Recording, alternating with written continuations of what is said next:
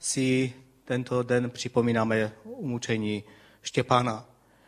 A před několika lety, možná si připomínáte, o Vánocích jsme měli tady eh, kříž vepředu a náš pastor mluvil o tom, že vlastně Vánoce, k Vánocům patří kříž. Protože Ježíš Kristus přišel na tuto zem proto, aby zemřel za nás. Ježíš Kristus přišel na tuto zem proto, aby vydal svůj život, abychom my nemuseli zemřít. A proto tady jsme měli kříž. A myslím si, že je dobré si o Vánocích připomínat i smrt Štěpána. Protože to nám ukazuje na to, že jednou staneme před Bohem. Ať už dožijeme svůj život tady na zemi, anebo možná někteří budou i obětováni, protože věří v Ježíše Krista. Nevíme, do jaké doby jdeme, ale víme, že se tyto věci dějí. Tak jak už tu bylo dnes připomenuto, mnozí lidé umírají po celém světě a je jich mnohem víc než kdykoliv předtím. Nedávno jsme se bavili o tom, že vlastně na Zemi teď žije už víc než 6 miliard lidí a velmi brzy už bude 7 miliard lidí a jenom před 80 lety nebo 90 lety byly jenom 2 miliardy lidí. Čili během necelých 100 let eh, tak hodně, hodně lidí se narodilo, eh, ten nárůst byl tak veliký. A takže i toto číslo ukazuje na to, že mnozí, mnozí umírají pro evangelium, mnozí umírají pro Ježíše Krista. Já bych poprosil, abychom ještě povstali ke čtení Božího slova a přečtu několik míst z Bible, samozřejmě část toho příběhu o Štěpánovi. Jsou to skutky, šestá kapitola od počátku a pak budeme ještě jiná místa číst. V té době, kdy učedníků stále přibývalo, začali si ti z nich, kteří rostli, vyrostli mezi řeky, stěžovat na bratry z židovského prostředí, že se jejich vdovám nedává každodenně spravedlivý díl. A tak apoštolové svolali všechny učedníky a řekli, Bohu se nebude líbit, jestliže my přestaneme kázat Boží slovo a budeme sloužit při stolech. Bratři, vyberte si proto mezi sebou sedm mužů, o nich se ví, že jsou plní ducha a moudrosti a pověříme je touto službou. My pak budeme i nadále věnovat všechen svůj čas modlitbě a kázání slova. Celé zhromáždění s tímto návrhem rádo souhlasilo a tak zvolili Štěpána, který byl plný víry a ducha svatého. Dále Filipa, Prochora, Nikánora, Timona, Parména a Mikuláše z Antiochie, původem pohana, který přistoupil k židovství. Přivedli je před apoštoly, ti se pomodlili a vložili na ně ruce. Slovo Boží se šířilo a počet učedníků v Jeruzalémě velmi rostl. Také mnoho kněží přijalo víru. Štěpán byl obdařen boží milosti a mocí a činil mezi lidem veliké divy a znamení. Tu proti němu vystoupili někteří židé, patřící k synagoze zvané synagoga propuštěnců a k synagoze kyrénských a alexandrijských a společně se židy z Kilikie a z Azie začali se se Štěpánem přijít. Nebyli však schopni čelit duchu moudrosti, v jehož moci Štěpán mluvil. Navedli tedy několik mužů, aby prohlašovali, my jsme slyšeli, jak mluví rouhavě proti Mojžíšovi a proti Bohu. Tím pobouřili lid a starší se zákonníky, pak si, Štěpana při, pak si pro Štěpana přišli a odvedli ho a postavili před radu. Přivedli křivé svědky a ti vypovídali, tenhle člověk znovu a znovu mluví proti tomuto svatému místu i proti Mojžíšovu zákonu. Na vlastní uši jsme slyšeli, jak řekl, že Ježíš Nazarecky zboří tento chrám a změní ustanovení, která nám dal Mojžíš. A všichni, kteří v radě zasedali, pohlédli na Štěpána a viděli, že jeho tvář je jako tvář anděla. Pak sedma kapitola od počátku pár veršů. Velekně se Štěpána otázal, je tomu tak? A Štěpán začal mluvit. Bratři a otcové, vyslechněte mne. Bůh slávy se zjevil našemu praotci Abrahamovi ještě ve Mezopotámii, než se usadil v Cháranu a řekl mu, opuść svou zemi a své příbuzné a jdi do země, kterou ti ukážu. A tak vyšel Abraham z chaldejské země a usadil se v Cháranu. Když jeho otec zemřel, vyzval jej Bůh, aby se odtud přestěhoval do této země, v které nyní žijete. A pak Štěpan pokračuje dál a dál a mluví vlastně celou historii izraelského národa a pak čteme od 46. verše. Eh, on tam vlastně ukazoval eh, Štěpan na boží záměr s izraelským národem. Ukazuje na celou tu niť božího záměru, jaký byl s izraelským národem a také ukazuje na to, že často se Bůh setkával s nevírou u izraelského národa. A pak mluví od 46. verše toto. David nalezl milost u Boha a prosil, aby směl vyhledat místo, kde by přebýval Bůh Jákobův. A teprve Šalomoun vystavěl Bohu chrám. Avšak nejvyšší nepřebývá v chrámech vystavěných lidskýma rukama, jak praví prorok. Mým trůnem je nebe a země podnoží mi hnohou. Jaký chrám mi můžete vystavět, pravý hospodin? Je vůbec místo, kde bych mohl spočinout? Což to všechno nestvořila má ruka? Jste tvrdošíni a máte pohanské srdce i uši. Nepřestáváte odporovat duchu svatému, jako to dělali vaši otcové. Byl kdy nějaký prorok, aby ho vaši otcové nepronásledovali? Zabili ty, kteří předpověděli příchod spravedlivého? A toho vy jste nyní zradili a zavraždili.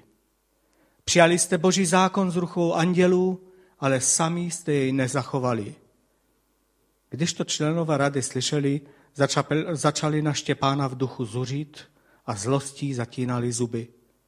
Ale on plný ducha svatého pohleděl k nebi a uzřel Boží slávu i Ježíše, jak stojí po pravici Boží. A řekl, hle, vidím nebesa otevřena a syna člověka stojícího po pravici Boží. Tu začali hrozně křičet, zacpávat si uši. Všichni se na něho vrhli a hnali ho za město, aby ho kamenovali. Světkové dali své pláště hlídat mládenci, který se jmenoval Saul. Když Štěpána kamenovali, on se modlil. Pane Ježíši, přijmi mého ducha. Pak klesl na kolena a zvolal mocným hlasem. Pane, odpustím tento hřích, to řekl a zemřel. Jeden verš přečtu z Žalmu 116. 15. verš. A je tam napsáno toto. Velkou cenu má v hospodinových očích oddanost jeho věrných až k smrti. A teď ještě dva verše z Nového zákona, z 2. Timoteovi, třetí kapitoly od 11. Verša, verše. Pro následování a útrapy, jaké mne stihly v Antiochii, v Ikoniu a v Listře, jaká pronásledování jsem přestal a ze všech mě pán vysvobodil. A pak je ten 12. verš.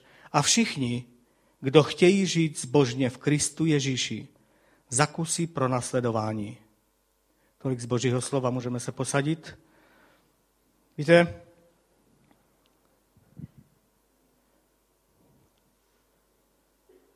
ten, ten verš, který jsem četl z žálmu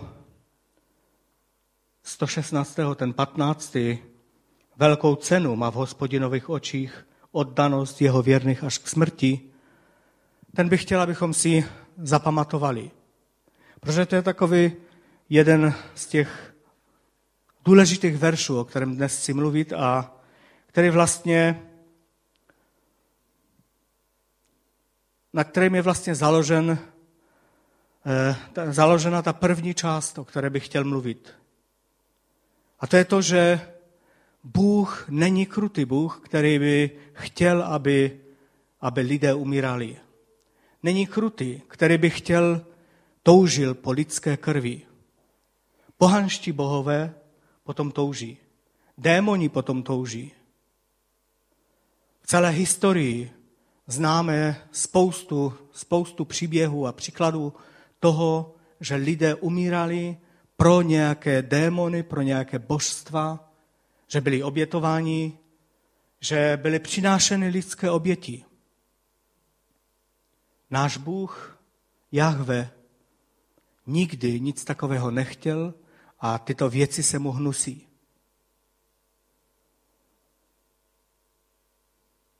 Pokud se něco takového děje, pak je to jen a jen z důvodu toho, že ďábel nenávidí člověka a chce, aby co nejvíc lidí bylo zavražděno, zahynulo. Dokonce v Izraeli v minulých dobách byla doba, kdy i někteří králové obětovali své děti, třeba Molochovi, kdy je zaživa upálili, upekli. Dělo se to. Byly to strašné věci a Bůh to nechtěl a nenávidí to.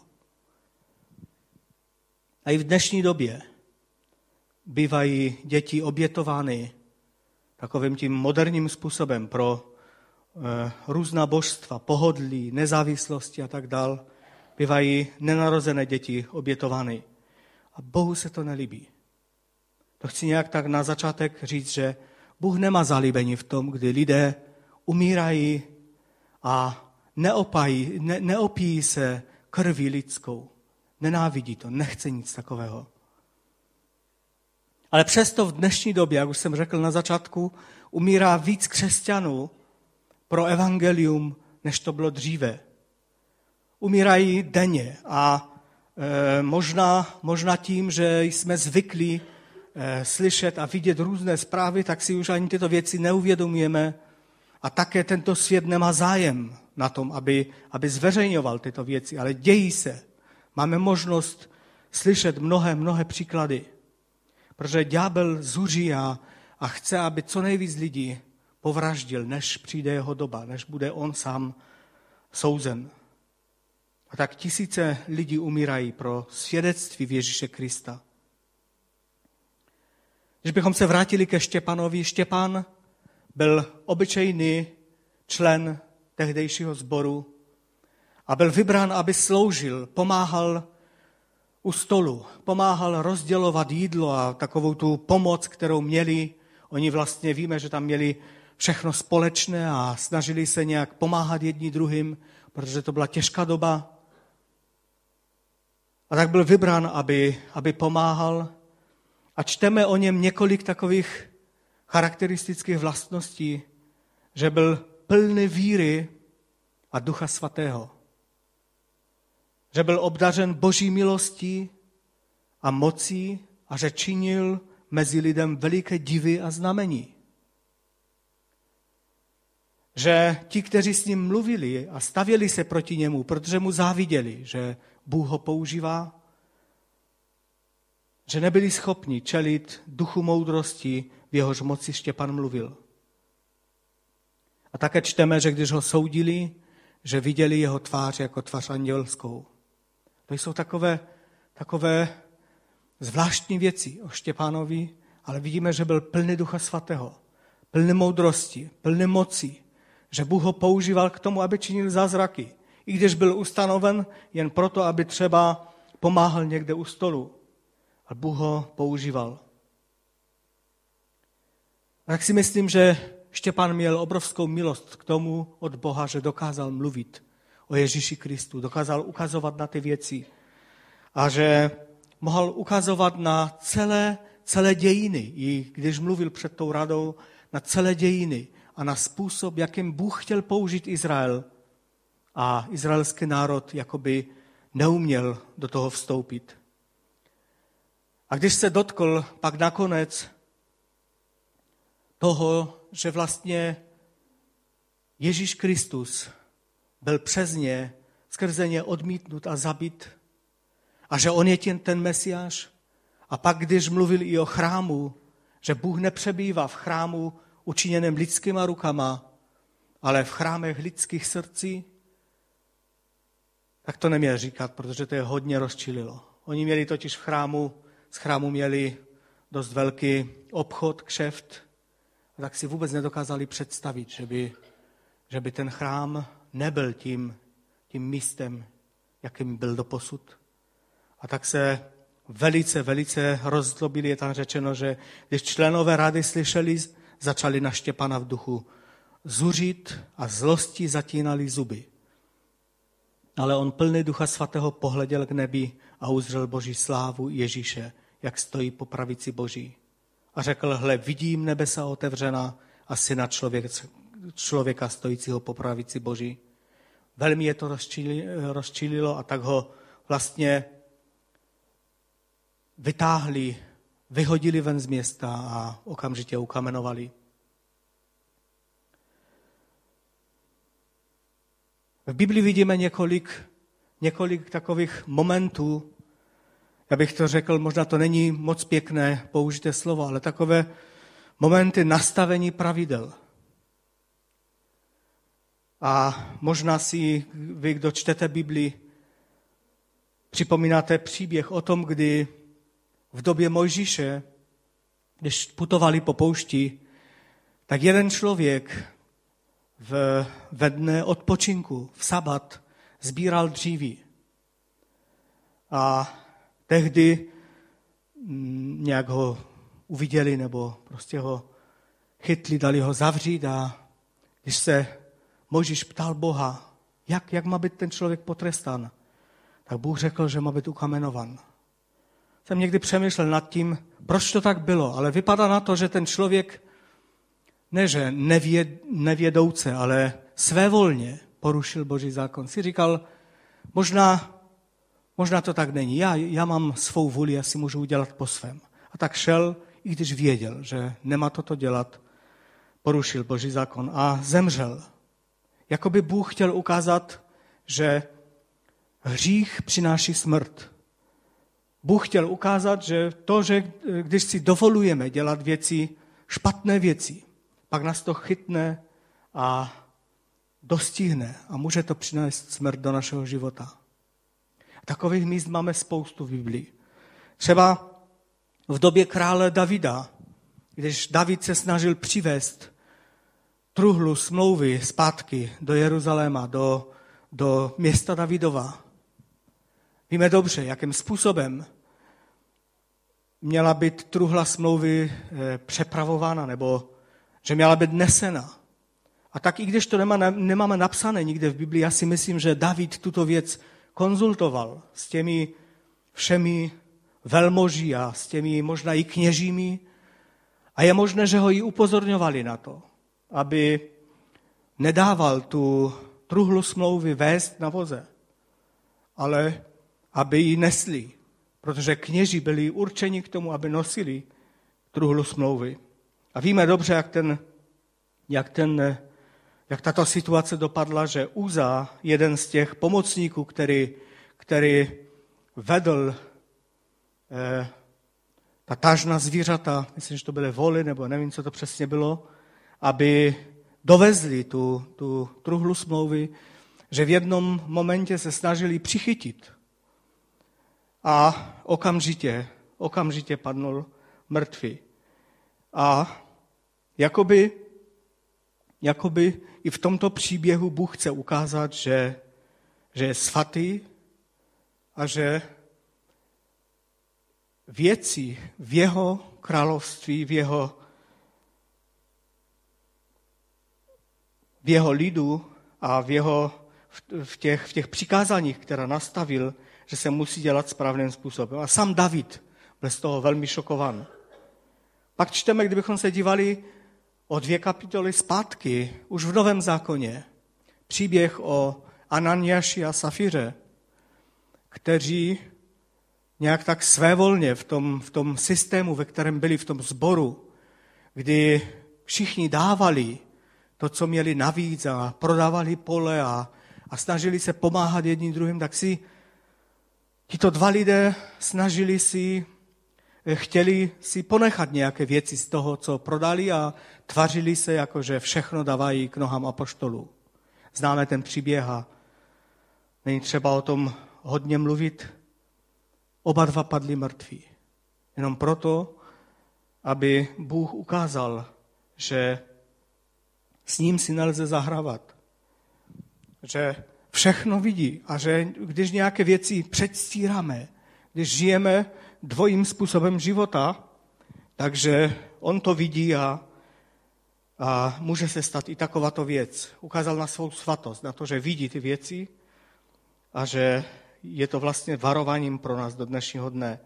Víc jsme už vlastně nečteme v Novém zákoně takovýchto příběhů, ale já věřím, že se možná dělají víckrát, ale nečteme. Ale jako by Bůh chtěl nastavit pravidla. Když přivedli k Ježíši Kristu ženu, která byla přistižena na cizoložství a všichni si mysleli, že by měla být kamenovaná, že teď je čas, aby ukázali, jak je Bůh spravedlivý a přísný. A... Tak pán Ježíš říká, kdo z vás je bez hříchu, ať první hodí kamenem. A víme, že všichni odešli pryč a neměli odvahu, protože si všichni uvědomovali své hříchy. A tak jsou takové momenty. Pán Ježíš mnohokrát vyprovokoval situace a ukázal na situace, kdy můžeme vidět, jako by nastavoval pravidla, jako by ukazoval, že to není v takovém jenom dodržování litery, ale že jde o toho ducha, jde o věci, o podstatu věcí. A myslím si, že stejnou věc tady můžeme vidět u Štěpana.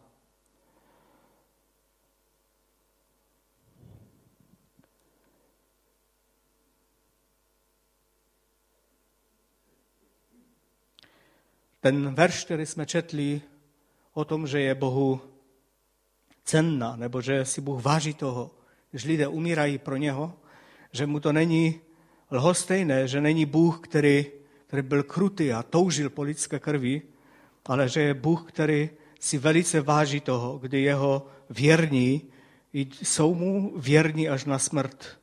A tak myslím si, že to, kdy čteme, jak Štěpán vidí, po, vidí před sebou Boží slávu, a u trůnu Božího Ježíše Krista, který, který stojí a přihlíží, jak Štěpán je věrný a, a odhodlaný jí zemřít pro něho.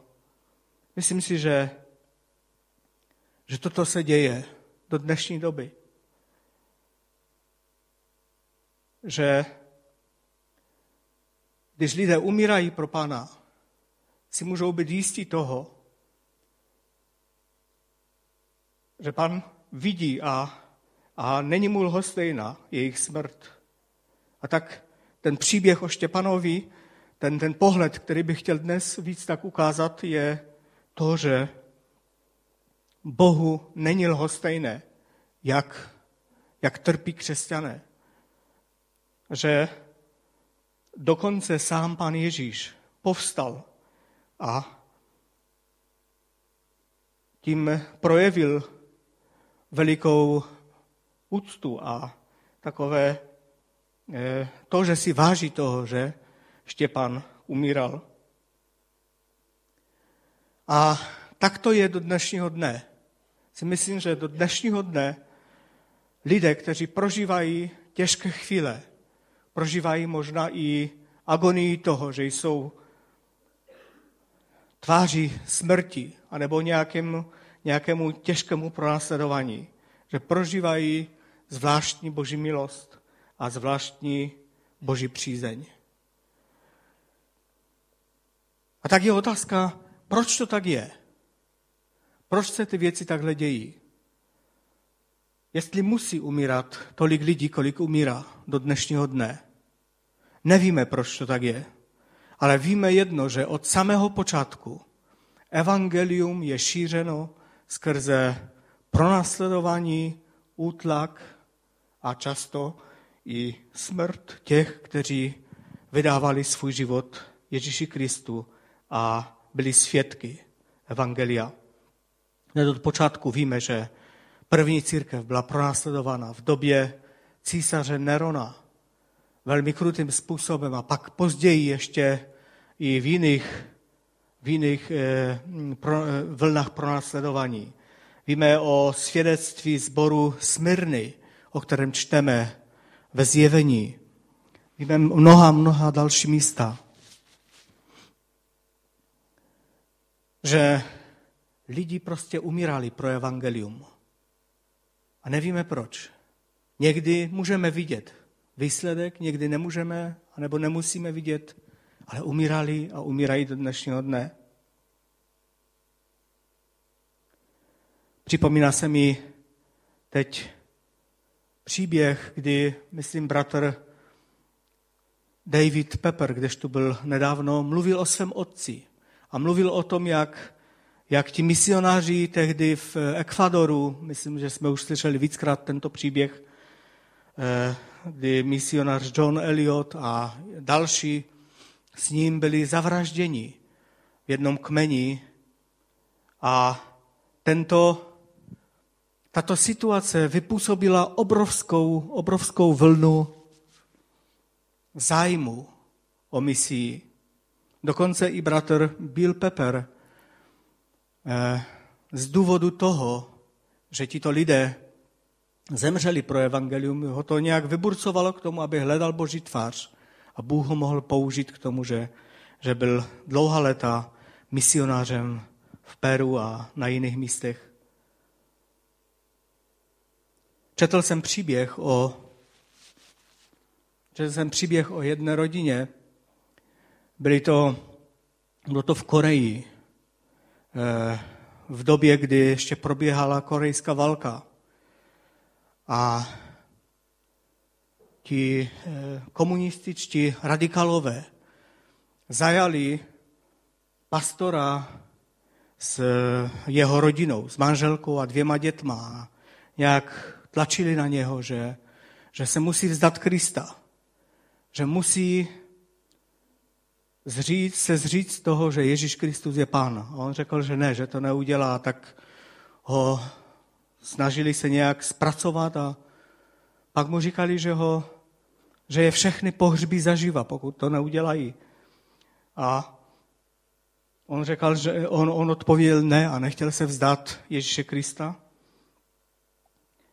A pak to pokračovalo vlastně, začali je zasypávat do nějaké díry. A když, eh, když ten pastor viděl jak, a slyšel děti, protože to, protože to byly eh, vlastně manžele a dvě děti, jak ty děti eh, naříkají a že vlastně už, už jsou blízcí toho, kdy budou zemřou, tak trochu tak se toho leknul a téměř by, téměř by se vzdal. A tehdy, tehdy jeho žena, eh, žena mu řekla,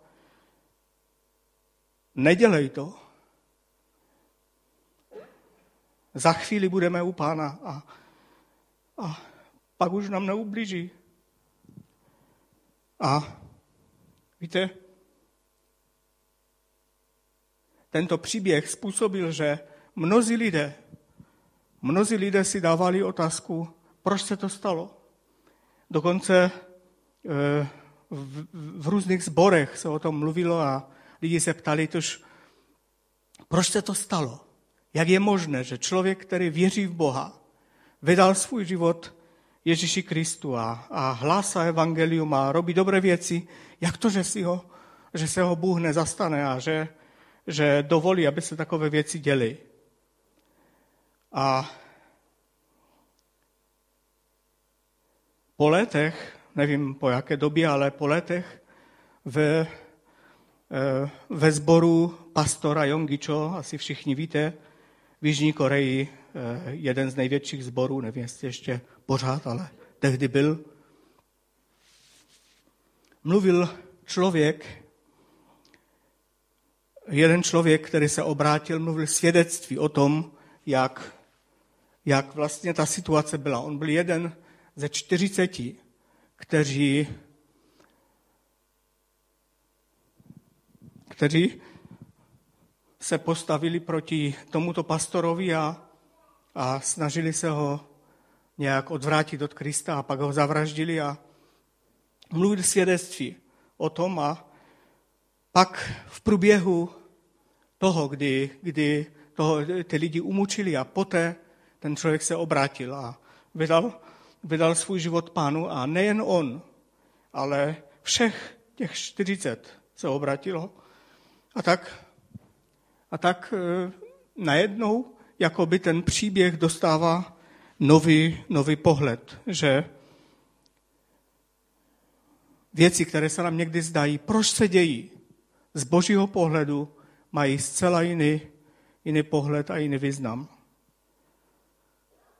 Takže některé, některé otázky budou zodpovězeny až na věčnosti. Nevíme, proč se to tak děje, ale víme jedno, že Ježíš Kristus stál po pravici Boží, jež viděl oběť Štěpána, protože si velice vážil jeho vytrvalosti až na smrt. A druhý bod, který bych chtěl tak nějak podtrhnout, který jsem četl také z Božího slova, je řečeno u Timoteuše, u, Timotea, 2. Kapito, 2. Timoteovi 3. kapitole 12. verše. A všichni, kdo chtějí zbožně žít v Kristu Ježíši, zakusí pro následování. Víte, ten proces pokračuje. Možná ne všichni zemřeme mučednickou smrtí. Ne všichni budeme trpět stejným způsobem. Ale je řečeno, že všichni, všichni, kdo chtějí zbožně žít v Kristu, Ježíši, zakusí pro následování.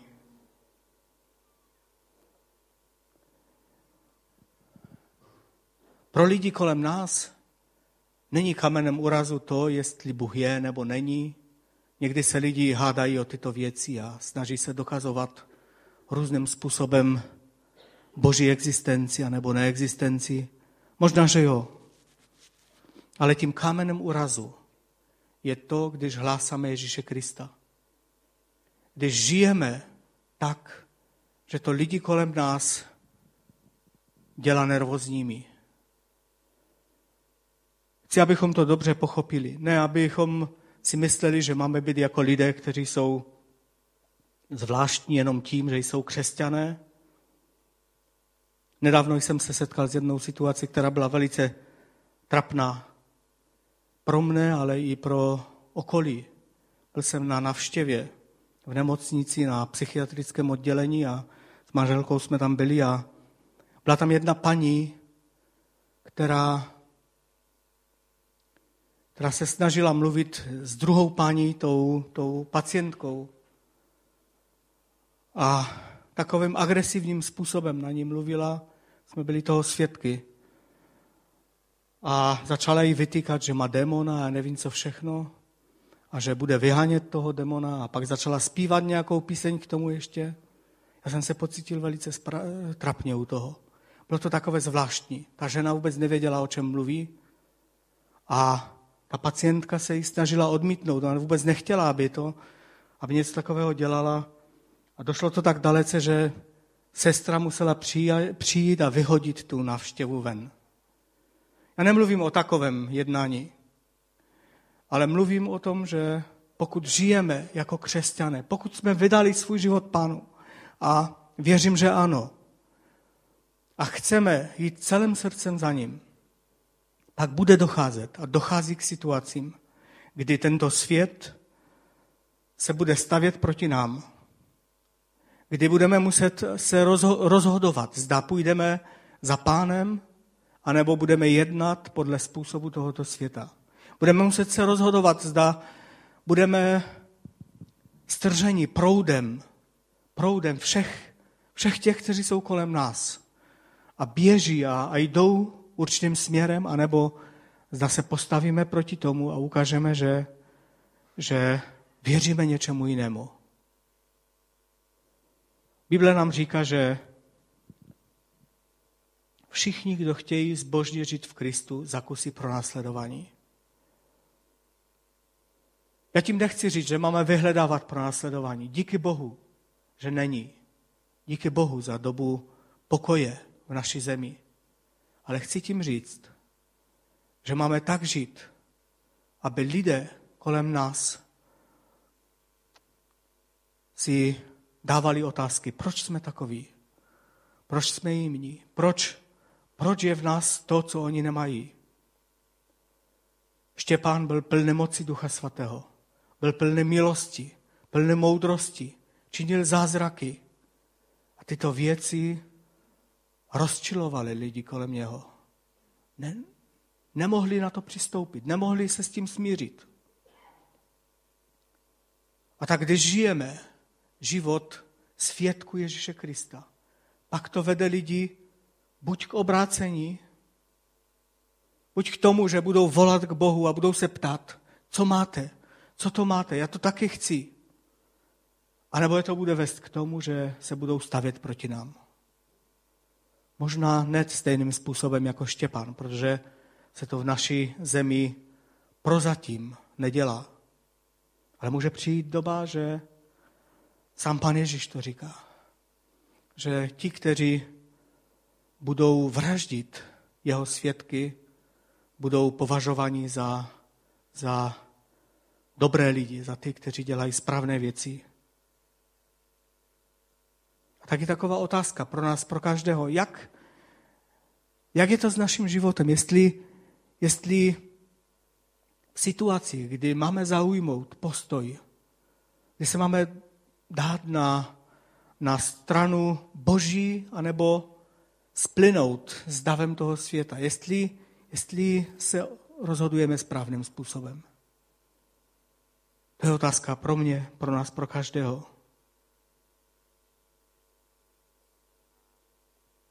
A poštol Pavel vyjmenovává to, jakým způsobem prožíval svůj život. Samozřejmě šlo o apoštola, který, který kázal a, a denně byl v tom záběru nesení evangelia, ale čteme v 2. Korinským v 11. kapitole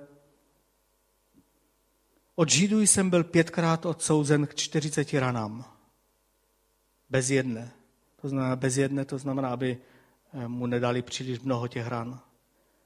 Pětkrát 40 ranám. Třikrát jsem byl trestan holý. Jednou jsem byl kamenovan. Třikrát jsem z lodí stroskotal. Noc a den jsem jako trosečník strávil na širém moři.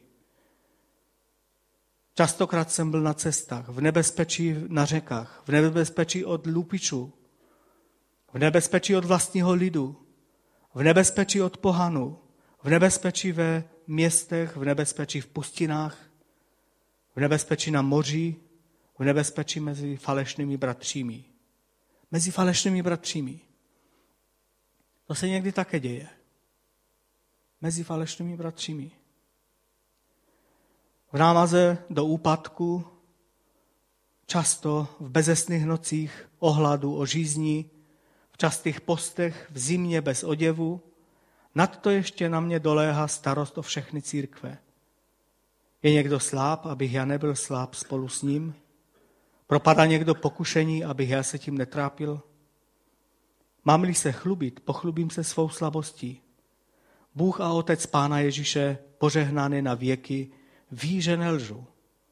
Místo držitel krále Arety dal hlídat brány města Damašku, aby jsem nezmocnil. Byl jsem však v koši spuštěn otvoren v hradbách a tak jsem unikl jeho rukám. Celý život, celý život, samozřejmě křesťanský, kdy vydal svůj život Ježíši Kristu, a poštol Pavel byl pronásledovan. Znovu a znovu. Proto, že hlásal evangelium protože byl věřící, věřící. A tak nevíme, čím budeme procházet. Nevíme, jak budou vypadat dny, které jsou před námi. Víme jedno, že ďábel zuří a chce, aby co nejvíc křesťanů zničil. Ďábel se staví proti evangeliu. To víme. Nevíme, jestli jak budeme žít další dny, anebo jak, jaké bude, jaká bude situace v naší zemi. To neznamená, že všichni budeme mučedníky pro Ježíše Krista, ale znamená to, že každý z nás, pokud žijeme s pánem, pak jsme tím světlem a solí která nevždy je příjemná pro lidi kolem nás.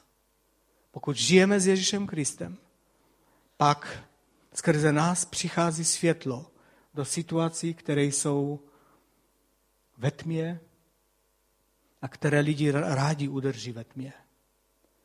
Pokud jsme soli, pak přinášeme sůl do míst, kde patří. A to může činit dvě věci. Buď to světlo bude přijato a lidé se obrátí, budou volat k Bohu, anebo bude odmítnuto a to způsobí pro následování. Nepochopení, odmítnutí.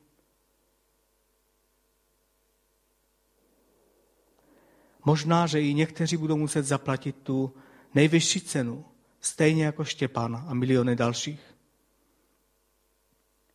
Ve zjevení, ve zjevení Janově čteme v 6. kapitole od 9. verše, když beránek rozlomil pátou pečeť, spatřil jsem pod oltářem ty, kteří byli zabití pro slovo Boží a pro svědectví, které vydali. A křičeli velikým hlasem, kdy už, pane svatý a věrný, vykonáš soud za naši krev a potrestáš ty, kdo bydlí na zemi? Tu jim však bylo dáno bílé roucho a bylo jim řečeno, aby měli strpení ještě na krátký čas, dokud jejich počet nedoplní spoluslužebníci a bratři, kteří budou zabiti jako oni. Víte, mnozí lidé umřeli, zemřeli za celé věky a umírají do dnešní doby. Ale Bůh si jich váží, neprolevali tu krev pro Ježíše Krista zbytečně, i když to někdy tak vypadá a vypadalo v mnohých situacích, ale skrze jejich oběti mnozí byli zachráněni. A tak, když patříme Kristu a žijeme jeho způsobem, pak chtě nechtě se lidé budou stavět proti nám. Tím, ne, to, tím nechci říct, abychom ty věci vyhledávali a abychom byli nějací podivní, ale tím chci říct, že když se jedná o evangelium, o boží názor, pak máme stát za božím názorem. Možná to bude znamenat, že nebudeme podvádět v práci, kde všichni jsou zvyklí tak dělat a tím, že my to nebudeme dělat, pak jim uděláme tím problém. Nebudou nás mít radí.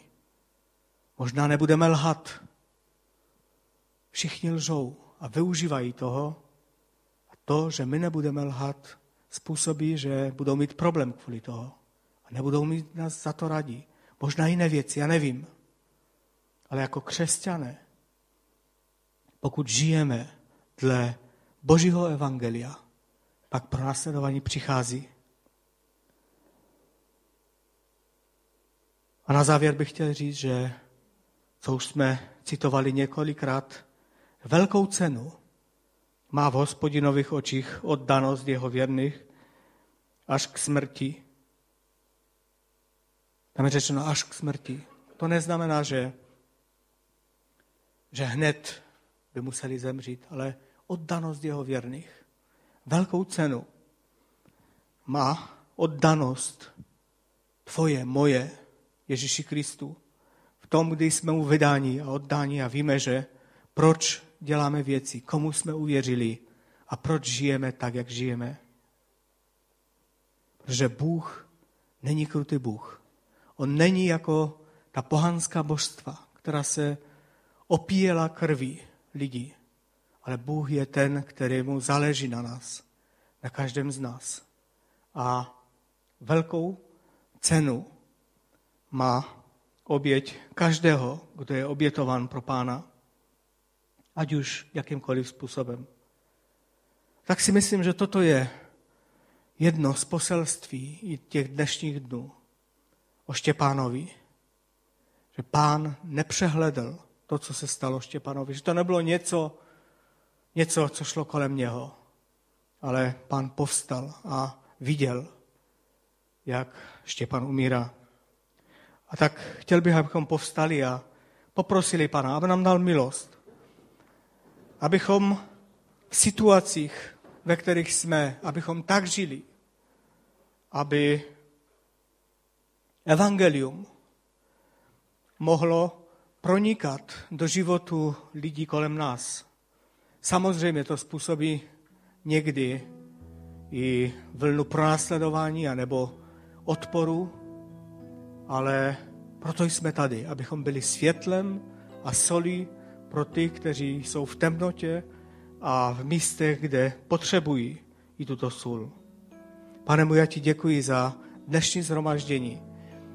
Já ti děkuji, pane, za tvé slovo, za to, že můžeme vidět, jak Štěpán plný mocí a ducha svatého a milosti a moudrosti a, a síly, která pocházela jenom z tebe, mohl být tím dobrým svědkem, pane. Děkujeme ti za to. A tak nám dej milost, abychom hledali tvou moc, abychom hledali tvou, tvou sílu a ducha svatého, proto abychom mohli být dobrými svědky tvého evangelia, té radostné noviny, zvěstí, abychom mohli být dobrými svědky Ježíše Krista pro lidi kolem nás. Dej nám milost k tomu. Dej nám milost, abychom v situacích, ve kterých by bylo pro nás jednodušší, abychom uhli, ale abychom neuhybali s ohledem na to, že jsme tobě uvěřili a že věříme v tebe. Dej nám milost, abychom v situacích, ve kterých se máme jasně postavit na radu tvého slova, abychom na něm stali. I když to možná přinese pro následování anebo nevýhodu pro nás. Dej nám milost k tomu, pane.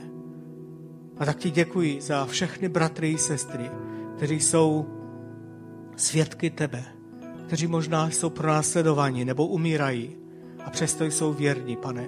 Já ti děkuji za jejich víru. Já ti děkuji za jejich svědectví. Děkuji ti, pane náš, za to. Ať tvé jméno je vyvyšené králi. Amen. Amen.